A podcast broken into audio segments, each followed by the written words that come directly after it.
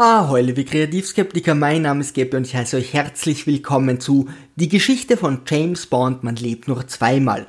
James Bond versucht unentwegt inkognito zu bleiben, während seine Gegner keinen Deut darauf geben und ihre Mordversuche stets so gestalten, dass er überlebt. Die Organisation Spectre wird zum dritten Mal als Bösewicht missbraucht, obwohl sie auch schon bei den letzten beiden Malen nichts gebacken bekommen hat. Seid ihr auch so gespannt, wie es dieses Mal ausgehen wird? Der Oberschurke enttarnt sich und tötet wieder mal ausgiebig seine eigenen Agenten. Er tut immer so, als würde er Agent X anvisieren, obwohl er kurz darauf doch Y tötet. Da bin ich jedes Mal wieder vollkommen überrascht, dass der so doof ist und seine eigenen Leute tötet. Wer soll sich denn noch bei Spectre bewerben? Zumindest habe ich nun endlich die Genialität von James durchschaut. Er überlebt die zahlreichen Attentate nicht wegen seiner Kompetenz, sondern einfach nur, weil ihm die Frauen sofort verfallen und ihn dann retten. Der Film tut andauernd so, als wäre Bond etwas widerfahren, nur um kurz darauf zu zeigen, dass alles vollkommen harmlos war. Aber jetzt zur Geschichte. Die USA testet gerade ihre Hardware im Weltall, als sich ein zweites Raumschiff von hinten anschleicht. Zuerst ist es so klein, dass es der Astronaut im Weltall nicht sehen kann, und dann das größte Raumschiff, welches der Astronaut überhaupt je gesehen hat. Als er jedoch daneben schwebt, ist es nicht größer als ein Kleinbus. Entscheidet euch endlich einmal. Ja, jetzt sehe ich es. Es ist ein Raumschiff. Riesending, sowas habe ich noch nie gesehen. Außerdem sieht dieser Blechkübel nicht einmal ansatzweise wie ein Raumschiff aus. Irgendjemand hat also mir nichts, dir nichts ein Raumschiff im Weltall gestohlen und landet damit in Japan. Der neue, diesmal noch viel genialere Plan, heute jedoch zum halben Preis. Irgendeine Großmacht möchte den Kalten Krieg zwischen den USA und Russland wieder heiß machen und davon profitieren. Meiner unmaßgeblichen Meinung nach würde das viel besser funktionieren, wenn man das gestohlene Raumschiff dann im Land des Gegners parkt und nicht nach Japan bringt. Vollkommen logisch schicken nun die Briten, die mit der ganzen Sache wieder einmal nicht das geringste zu tun haben, James Bond, der nun natürlich weiß, dass er in Japan suchen muss. Das komplizierteste und unnötigste Inkognito der Filmgeschichte beginnt. Da Bond noch immer im Fokus von Spectre steht, täuscht er seinen Tod vor. Als Commander der Navy bekommt er natürlich eine Seebestattung. Dabei wird sein Körper tatsächlich in einen Leichensack gesteckt und über Bord geworfen. Hätte der Körper nicht vorher ausgetauscht werden können? Hatte der MI6 Angst, dass jemand nachsehen würde, ob sich auch wirklich Bond darin befindet? Und wenn ja, wären ihm da die Taucherflaschen nicht ein starker Hinweis gewesen? Zu meiner Überraschung funktioniert dieses Inkognito jedoch theoretisch, denn Spectre glaubt nun tatsächlich, dass Bond tot ist.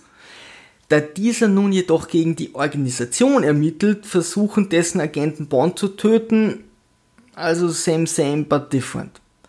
Bond wird von Tauchern geborgen, kommt auf ein U-Boot, in dem er seinen Auftrag erhält und muss anschließend wieder an Land tauchen. Eben der Luxus, in dem ein wahrer Geheimagent lebt. Er trifft seinen ersten Kontakt.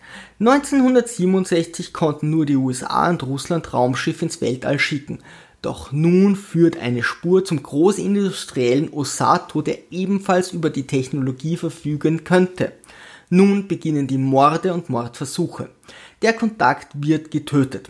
Bond tötet den Assassinen und nimmt inkognito dessen Rolle als scheinbar Verletzter ein. Er springt in ein Auto, welches einfach am Straßenrand parkt und auf den Assassinen gewartet hat. Der Fahrer prescht los und ich dachte mir, er bringt seinen verletzten Freund sicherlich in ein Krankenhaus oder in eine geheime Klinik. Doch weit gefehlt. Er fährt mit dem verletzten Assassinen zum Firmengebäude von Osato, trägt ihn in den tausendsten Stock und legt ihn dort in ein Büro. Doch nicht irgendein Büro. Nein, gerade dort befindet sich ein Safe mit wichtigen Informationen. Dann verschüsst sich der Fahrer. Wirkt wie die übliche Vorgehensweise bei verletzten Assassinen. Zum Glück hat Bond auch gleich ein Safe-Öffentlich-Gerät in seinem Jackett. Ich habe meinen Quantendesintegrator auch immer in meiner Socke versteckt. Die Bösen versuchen wieder Bond zu töten, doch schaffen es nicht. James trifft auf Aki, die so tut, als wäre sie seine Kontaktperson, seine Gegnerin, ihm hilft, ihn wieder veräppelt und sich schließlich in ihn verliebt. Die kann sich auch nicht entscheiden. Letztendlich kommt James zu Tanaka, dem Chef des japanischen Geheimdienstes, der ihn unterstützt. Bond tippt einfach blind, dass sicherlich wieder einmal Spectre hinter alledem stecken wird. Wer kann es ihm schon verdenken, da die im letzten Teil nicht verwendet wurden? Bond vereinbart ein Vorstellungsgespräch bei Osato und soll gleich darauf direkt vor dessen Firmengebäude ermordet werden. Klingt wie der perfekte Ort für einen Mord nach all den Hinweisen. Wer würde da schon stutzig werden? Die nächsten gefühlten 10 Stunden verbringen Osato und Spector damit, Bond nicht zu assassinieren, während James ständig auf die Hilfe von irgendwelchen Frauen angewiesen ist. Beispiel einer klassischen Nicht-Assassinierung. Die böse Agentin zielt auf Bond, schießt jedoch nicht. Sie bringt Bond in ein Flugzeug, fliegt mit ihm hoch, beschädigt die Maschine, steigt mit dem letzten Fallschirm aus und hofft, dass James abstürzt. Doch Pustekuchen.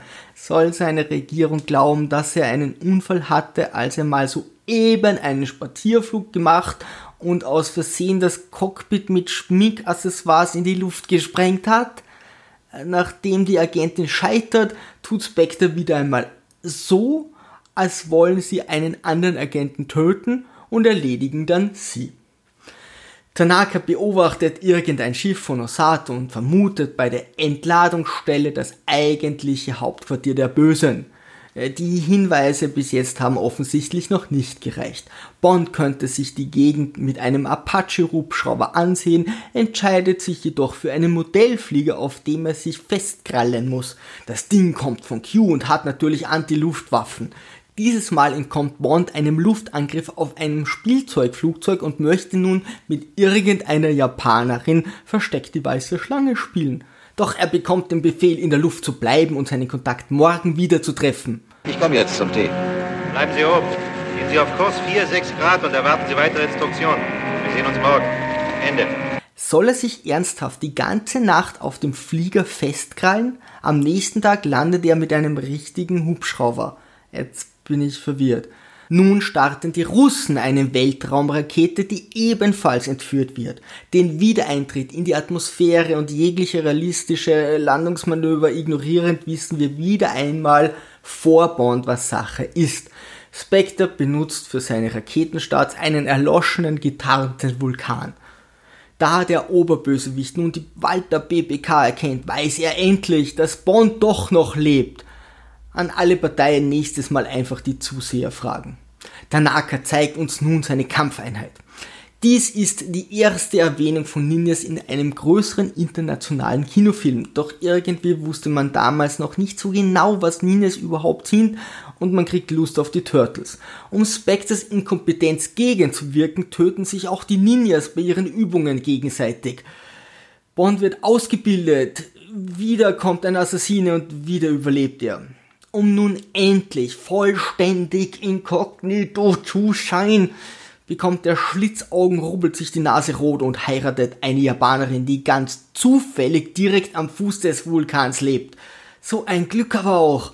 Nun kann ja wirklich nichts mehr schiefgehen. Leider ist das Inkognito den Gegnern jedoch vollkommen egal, denn gleich darauf folgt ohne Erklärung wieder der nächste Mordversuch.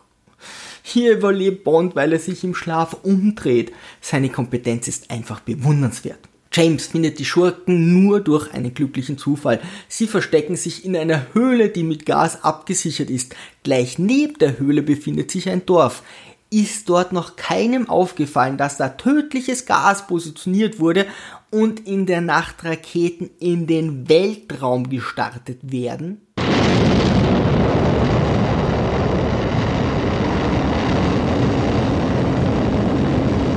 Bond steigt auf den Vulkan und zaubert plötzlich seine Ninja-Ausrüstung herbei.